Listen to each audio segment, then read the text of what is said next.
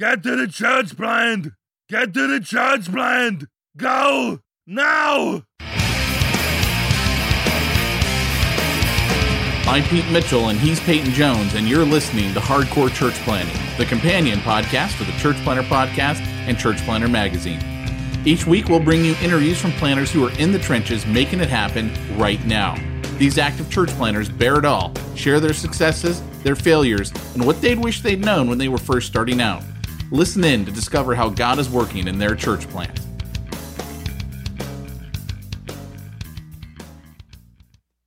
Hey, church planner, this is Pete Mitchell. And this is Peyton Jones. And you're here for the ever popular Hardcore Church Planting podcast. And uh, Peyton, as always, why don't you introduce our guest? So it's a real honor today to have our guest. Uh, he, in some ways, needs no introduction, but uh, his name is Todd Wilson, and he is the founder and director of the Exponential Conference, which uh, really is Lollapalooza for church planners all around the world. He's also the author of the book More Find Your Personal Calling and Live Life to the Fullest Measure. Todd, welcome onto the podcast. Hey, it's great to be here, guys. Good to have you. Thank you for everything that you do for church planners and the world of church planning in general. Well, I uh, just am really passionate about church planters and the, the mission that they have and the things they do, and uh, love supporting them. Awesome. Well, Todd, one of the things that we always like to start off our podcast with is uh, for all of our audience who may not be as familiar with you and what you've done, if you could tell us your story of how you came to faith and how you got involved with church planting. I'll try to give you the short version. I uh, I grew up in a family that was friendly to Christianity, but uh, I, I, did not grow up a Christian. Uh, I was always a very driven person. I knew from the age of 13 what I wanted to do with my life. I uh, was one of those weird people that knew I wanted to be a nuclear engineer by the time I was 13. Uh, and I went off to school and uh, got a degree in nuclear engineering. Uh, met my wife during college. We dated all through college, got married the week after we graduated. And uh, so we had uh, double income, uh, making good money, out doing good things. Loved the job I had. Uh, worked at a place called Naval Reactors, uh, which is one of the premier engineering organizations in the world. Sort of the the founder of nuclear power in the Navy was Admiral Rickover. Uh, it was that organization. Um, the day that I showed up at Naval Reactors, 22 years old, a guy named Troy McMahon uh, Troy is now on staff with Dave, or what? Well, he's planted a church in Kansas City now that, uh, but was on staff with Dave Ferguson in Chicago, who I work with at Exponential.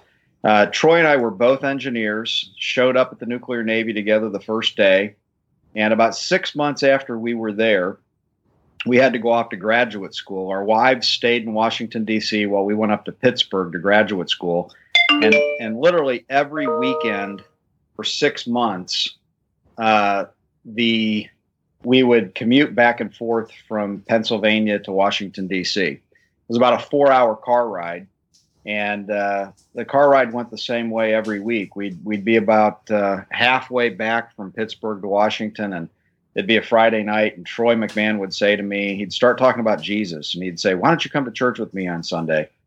And uh, I finally got so fed up hearing about it that I finally said to Troy, "If you'll stop talking about Jesus." uh, when we move back to DC, we'll we'll uh, come visit church, and uh, that happened. Once we got back, uh, Troy took us to church, and within a couple of months, we gave our lives to Christ, and that was at uh, at about age 23. Um, was very driven at the time. We uh, both had good jobs, my wife and I. I promoted far too quickly in the nuclear navy, and by the time I was 29, uh, was was at an, one of our nuclear shipyards in a in a position overseeing a whole lot of people. Uh, it was both good and bad. I I you know learned a lifetime's worth of leadership and management things in a couple of years, and I think it took some years off my life, uh, the responsibility I had at a young age. But by the time I was uh, oh, 33, 34, really started kind of having an early halftime thinking, what am I going to do with the rest of my life? And uh, ended up deciding to leave and start a company. And before that could happen, uh, I got transferred back to Washington, D.C. And uh, when that happened, the senior pastor at the church that I'm at now really started a two year uh, journey of talking to me about going into full time ministry. Now, the church I'm at now, New Life Christian Church, is a very strong church planting church. Um, at the time Brett started talking to me about 18 years ago, uh, New Life had just started, uh, was founded to be a church planting church, uh, was just about to do their first church plant when they were about three years old.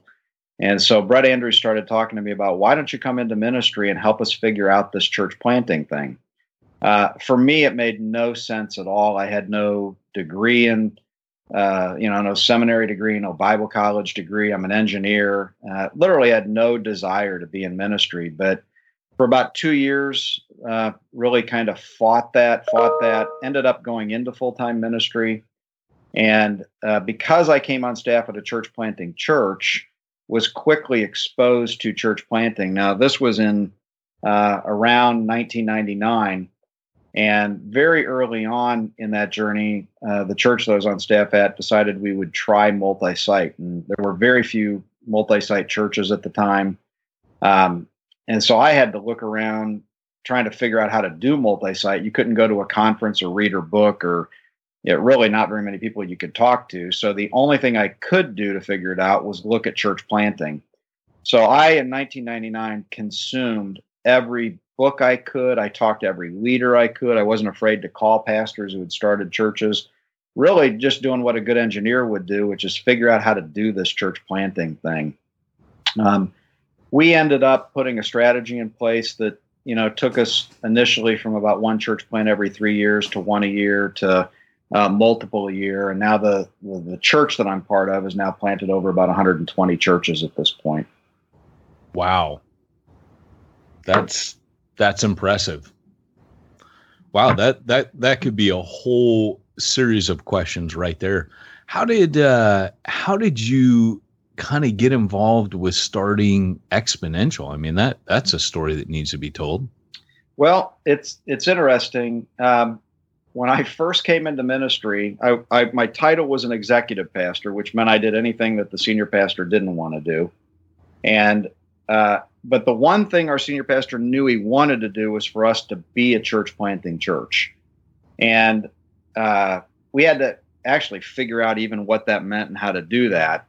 Um, my first role was overseeing this multi-site thing that we were, you know, we were going to try to get started, and we saw multi-site initially as church planting.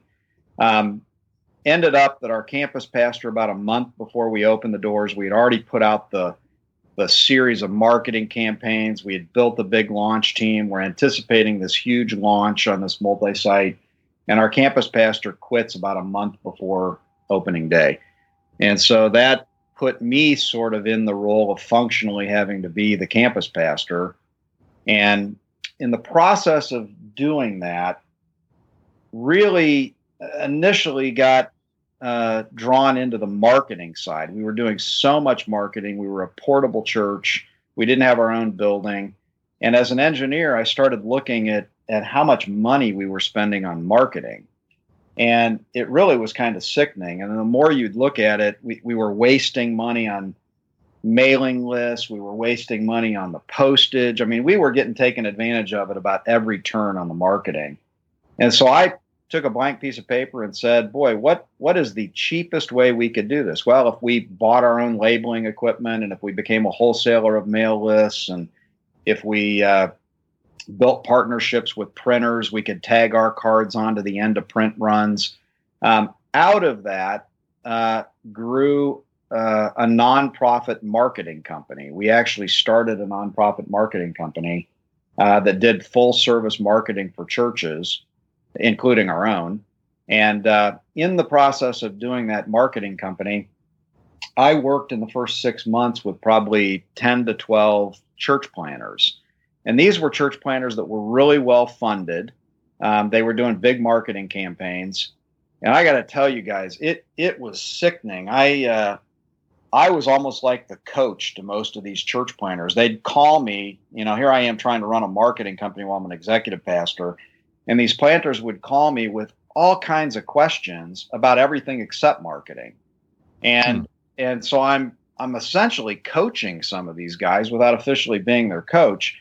But here's what happened about a month to two before their opening day, each of the planters had to give us the content for their direct mail cards, you know, the normal stuff you'd put on a web address and phone numbers and and these are well supported church planters. I mean, they've they've actually got the money to do the marketing.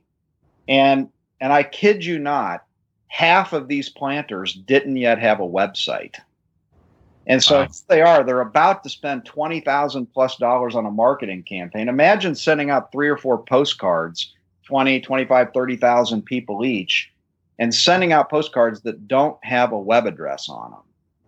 And that that caused me just from a stewardship standpoint to start asking the question if you don't have a website and you're one to two months before your opening day, what the heck are you working on if you don't have a website? And so I I surveyed the 12 planters I was working with at the time and said, tell me the top three issues you're working on right now. Uh, three most important things you're doing or the three things that are taking most of your time.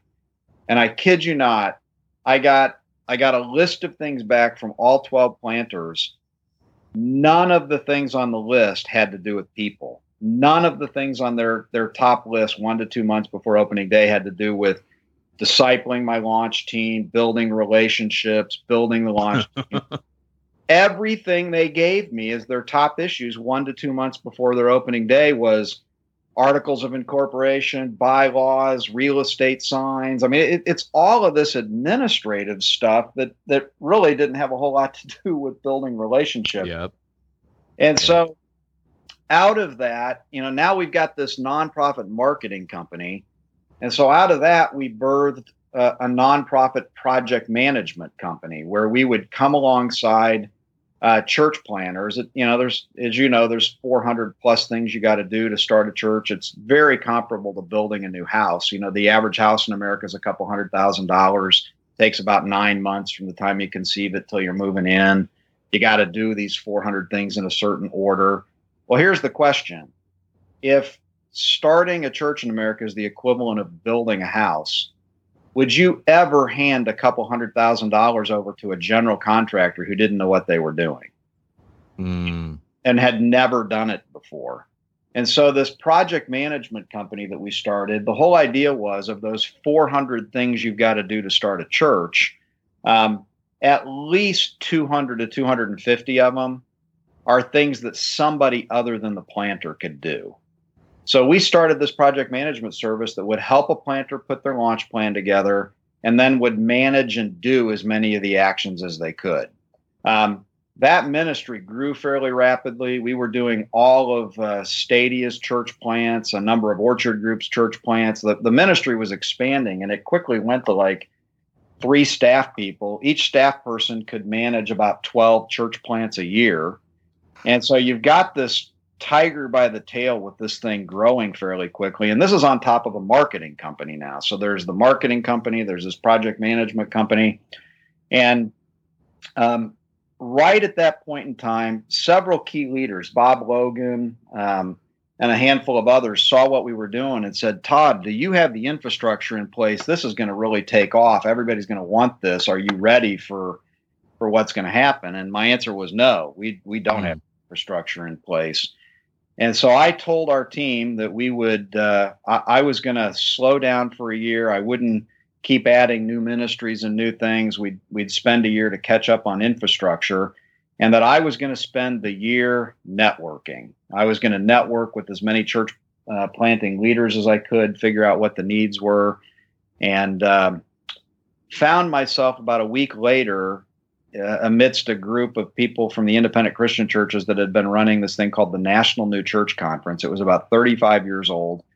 And they were having a conversation about whether they really ought to try to put the word, you know, live out the national in the title National New Church Conference and make it national, or whether maybe they ought to back off and, and shut down. And, you know, being somewhat entrepreneurial and opportunistic, I in my mind thought, okay, I've got a church business card, I've got a marketing card, I've got a project management card, and now I want to network. What better card could I carry than the director of the National New Church Conference? I could like talk to any church planning leader in the country if I wanted to.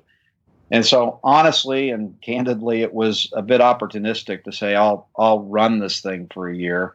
Um, I'm not a stage person, and so uh, don't like to be on the stage. Dave Ferguson, who's uh, you know one of the top multiplying leaders in the country as far as I'm concerned. Dave said, "Hey, if Todd will run it, I'll be the face person, kind of like Andy Stanley is with Catalyst." And so uh, we've been kind of doing it ever since for about 11 years. Sorry for the long-winded answer, but uh, no, it's all right. You know, in fact, um, I think Pete might have fallen in love with you at the point at which you started talking about, uh, you know, taking this marketing by the tail and and starting something up. Right, Pete? Did I hear a little love coming out of you? Oh, you heard something. so uh you know it, it's really cool because um it ties in exactly to what your new book more is really about the subtitles find your personal calling and live to the fullest measure um tell us a little bit um about why you felt this book needed to be written and and what the central message is sure um, I think if we, you know, they're, they're, I've been in ministry now for about uh, 17 years and have just through exponential have seen a lot of different conversations. There's, there's seasons of time, you know, missional has been really big for a season and we're sort of in this discipleship window now. Evangelism's been big. You get a lot of different topics. And I, I am both convicted by and burdened by uh, the idea that in the way the prevailing operating system of church, sort of the come and see, which is not a bad thing, but the come and see, and sort of the accumulate, catch and consume mindset is not going to get us where we need to be. I, I think elements of of the different things out there with missional and disciple disciple making and other things are all on the right topic, but this issue of how do we mobilize people on their calling. Um, I think what for me one of the best statements of mission for the church is in the in the first chapter of Ephesians. If I can paraphrase, it basically says that the church, us, are to be the fullness of Jesus into every crack and cranny of society. Mm. And when I think about that idea of filling every crack and cranny of something, it's it's hard to come up with examples. Air in a room, mm. Water in a tank. But what I do know is that a catch and consume church is not going to fill every crack and cranny of society. And so the idea of how do we turn that around and how do we deploy people? How do we get people functioning, you know, within the unique sweet spot of calling that they have uh, is really going to be the answer into the future for us. So I that's the season for me in the future. I'm just convicted by the idea that everyone has the sweet spot of calling, that we have a role, mm. we have a role to play in in being the fullness of Jesus into every crack and cranny of society. You know, I I think the church is God's plan A, but I also think the idea of mobilizing people beyond the walls of the church is uh, is where it's going to be. So that's that's sort of the, what brought us to the book on calling.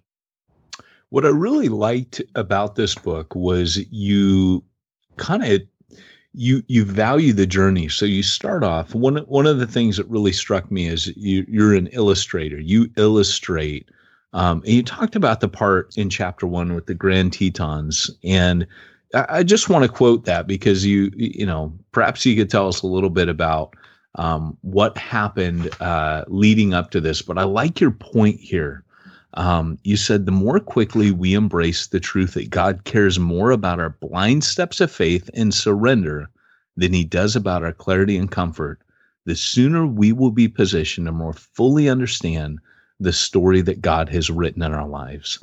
I found that very powerful. And I think that's definitely the journey that we as church planners take, even though I know this book would, would apply to everybody, not just church planners. But that seems to be very much like how most of us find our calling. It, it becomes this journey uh, with God. Um, tell us a little bit how God's purposes align with our purposes.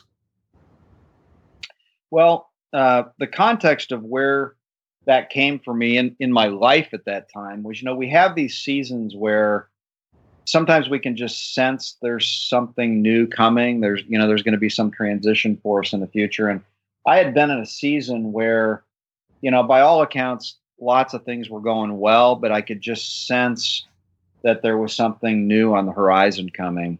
And, you know, I think in our impatience, we can really get frustrated sometimes when we're, you know, we're either not feeling like God's given us something quickly enough or, or not. And, uh, I, I went with two friends. I had never been out to uh, Jackson Hole, Wyoming, and where the Grand Teton Mountains are. And uh, two of my friends, uh, we uh, uh, had a mutual friend then who owned just a large, beautiful place, 12,000 square foot place looking out over the Grand Teton Mountains. And I had never been there. And uh, I was looking forward to it, thought, man, what a great opportunity to get away, maybe get some clarity on what this next season is. And these two friends of mine that had been there said, now be sure that you get a, a seat on the right hand side of the plane, you know, so you can see the mountains when you come in.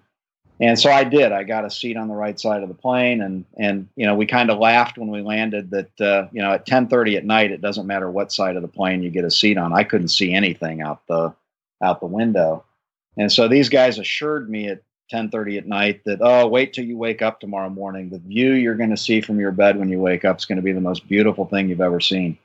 Um, woke up the next morning, and I kid you not, fog was all the way to the window. Like you, you could not see 10 feet out the window of this house. And That's for the terrible. next, oh, well, here's what's more terrible.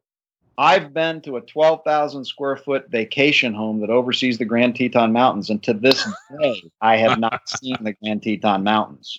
Um, when for, for a day and a half, it never cleared. All it was was fog. And so that became the metaphor for me. This idea that that the fact that there was fog between me and these Grand Teton Mountains mm. did not change the truth of the beauty of those mountains behind that fog. And so the idea that God has purposes and those purposes are true and they're there regardless of the fog that gets in the way between us and them. And then separately, that he gives us a role in connecting to those purposes. It's a truth that we can take to the bank. And the, the only question becomes what do we do about the fog that's between us and God's purposes? And I and and I think uh, you know there's two kinds of fog. If you just use the metaphor to your car, sometimes you get in your car and you start driving, and there's all kinds of fog on the inside the window. You can't see until you clear the fog off the inside. Um, that that's the stuff that's internal to us. It's just the mess we need to deal with that we've got to get out of the way so we can see. And we have some amount of control over that internal fog.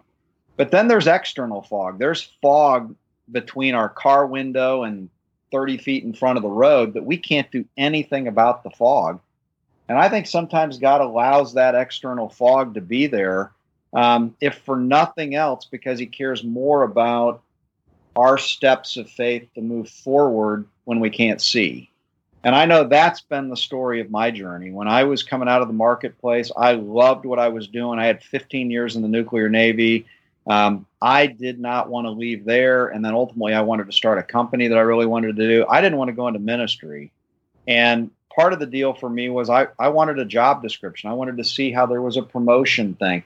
Well, think about this I never wanted to be a senior pastor and then I'm going to take a job as an executive pastor. There's absolutely no upward mobility there. Like, what in the world is that about? Um, mm. So I had about two years of complete fog that I could not make sense. It makes no sense. Why would I step out of what I'm doing to go into ministry?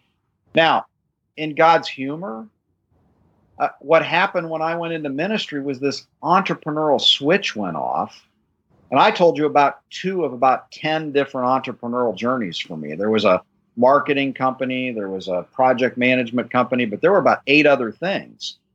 And mm. now think about this I wanted to go start a company in the marketplace. God shut that door, drew me into ministry where I saw no upward mobility, a significantly lower paycheck, and all kinds of confusion. And now what plays out is this entrepreneurial switch goes off that I'm like a serial entrepreneur in ministry.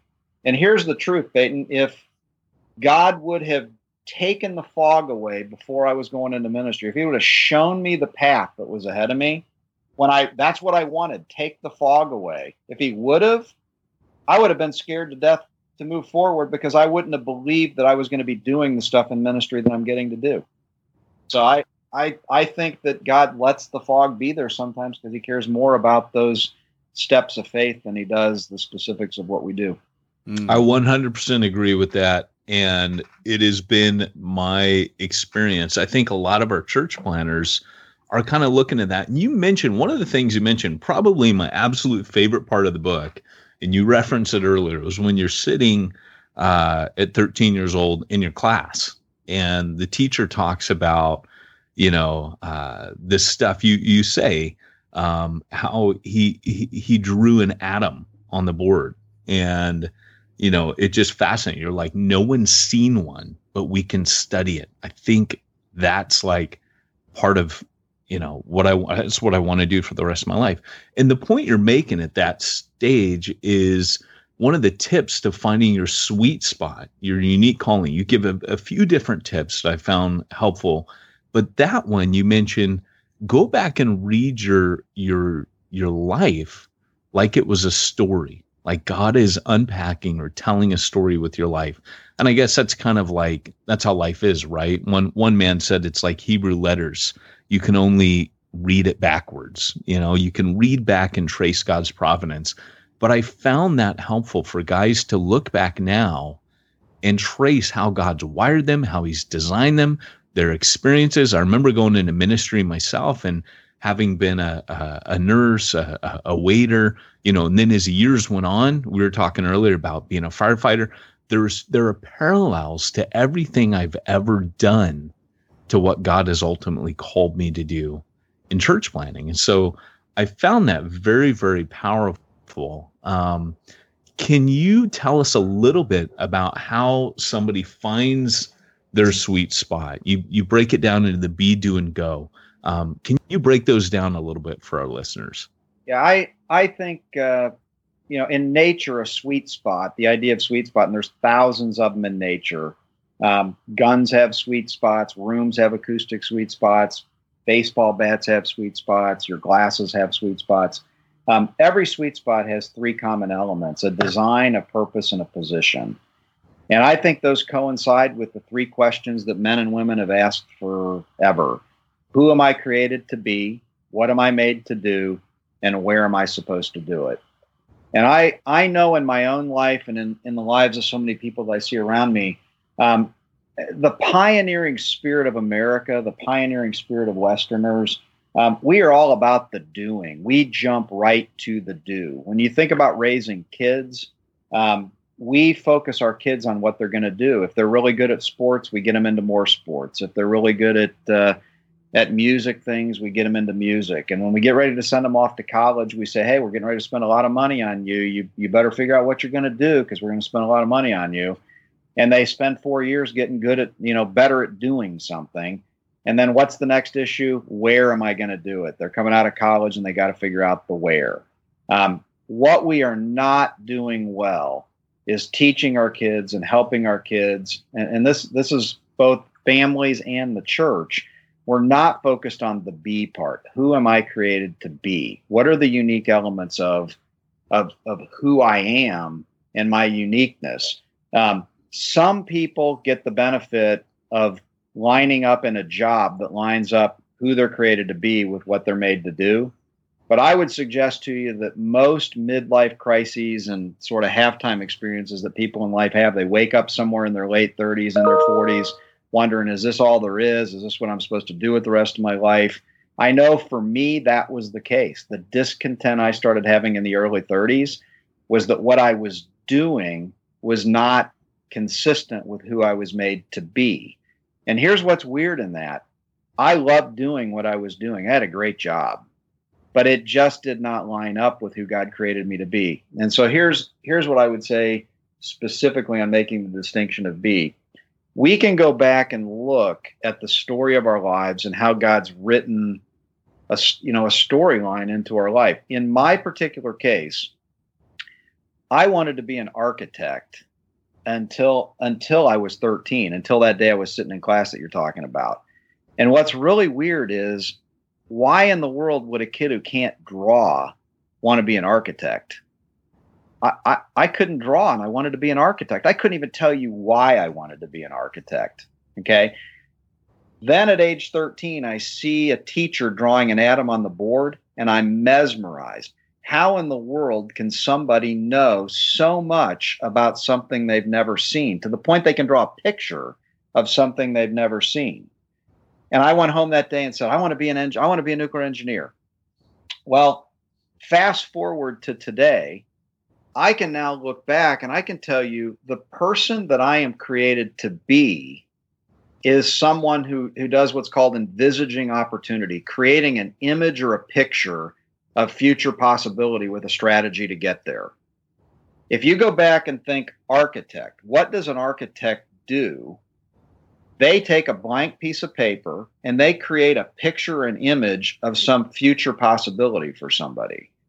What did that teacher do? They drew a picture of something with possibility of something they had never seen. Both of those things, what, what I felt like I wanted to do, were, were giving insights into and tapping into who I was created to be. But subtly, doing engineering or doing architecture is different than than what brings me to life in the being part of it. If you fast forward to just my passion in the church planting space and why I have an affinity to everything church planting, go back to who I'm created to be. Helping people create an image or a picture of a future possibility and a strategy to get there. Well, look what church planters have to do, especially church planters maneuvering the landscape today of all the different models and approaches and different things. So, my my primary advice to people, you know, kind of pressing into the detail on this, guys, is um, we want to jump to the where am I going to do something and what am I going to do. What we really need to do is spend the time and the hard work figuring out who we're uniquely created to be. Because when we understand the uniqueness of who we're created to be, the what we're supposed to do and where we're supposed to do it will all fall in line. The book is called More, and you can go to the site www.more-book.com, and you'll also find some resources there. Um, there's a flip flip book summary. Um, you can also catch uh, Todd. You have a personal calling podcast right. where you kind of go into this, uh, you know, on a regular basis. And guys, you can go to toddwilson.org and you can kind of catch up with Todd and all the things he's doing. Uh, probably the most connected man in the world of church planting right now. So it's worth doing that. And you can also visit personalcalling.org.